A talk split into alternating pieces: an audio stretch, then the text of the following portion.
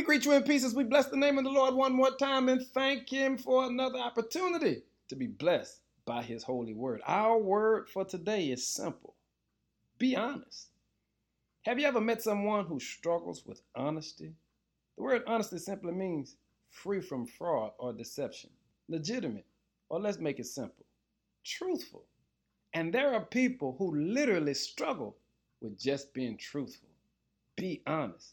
And family, here's the kicker there are so many times we struggle being honest with ourselves. You see, the truth of the matter is, we serve a God who can handle our honesty. Let me put it to you this way whether you know it or not, it's impossible to lie to God. He's omniscient, He's all knowing. He knows your thoughts before you speak them, He knows your feelings before you express them. And that all knowing quality makes it incredibly simple to speak honestly with God in prayer.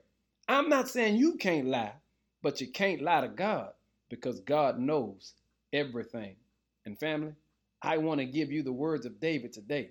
In Psalm 17, verse 1, here's what he said O Lord, hear my plea for justice.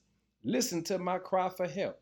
Pay attention to my prayer, for it comes from honest lips. And family, today, make sure everything that comes out of your mouth comes from honest lips.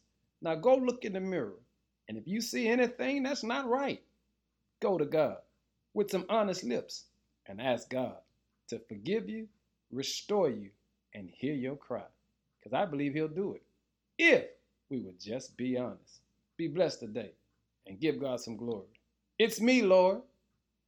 Amen.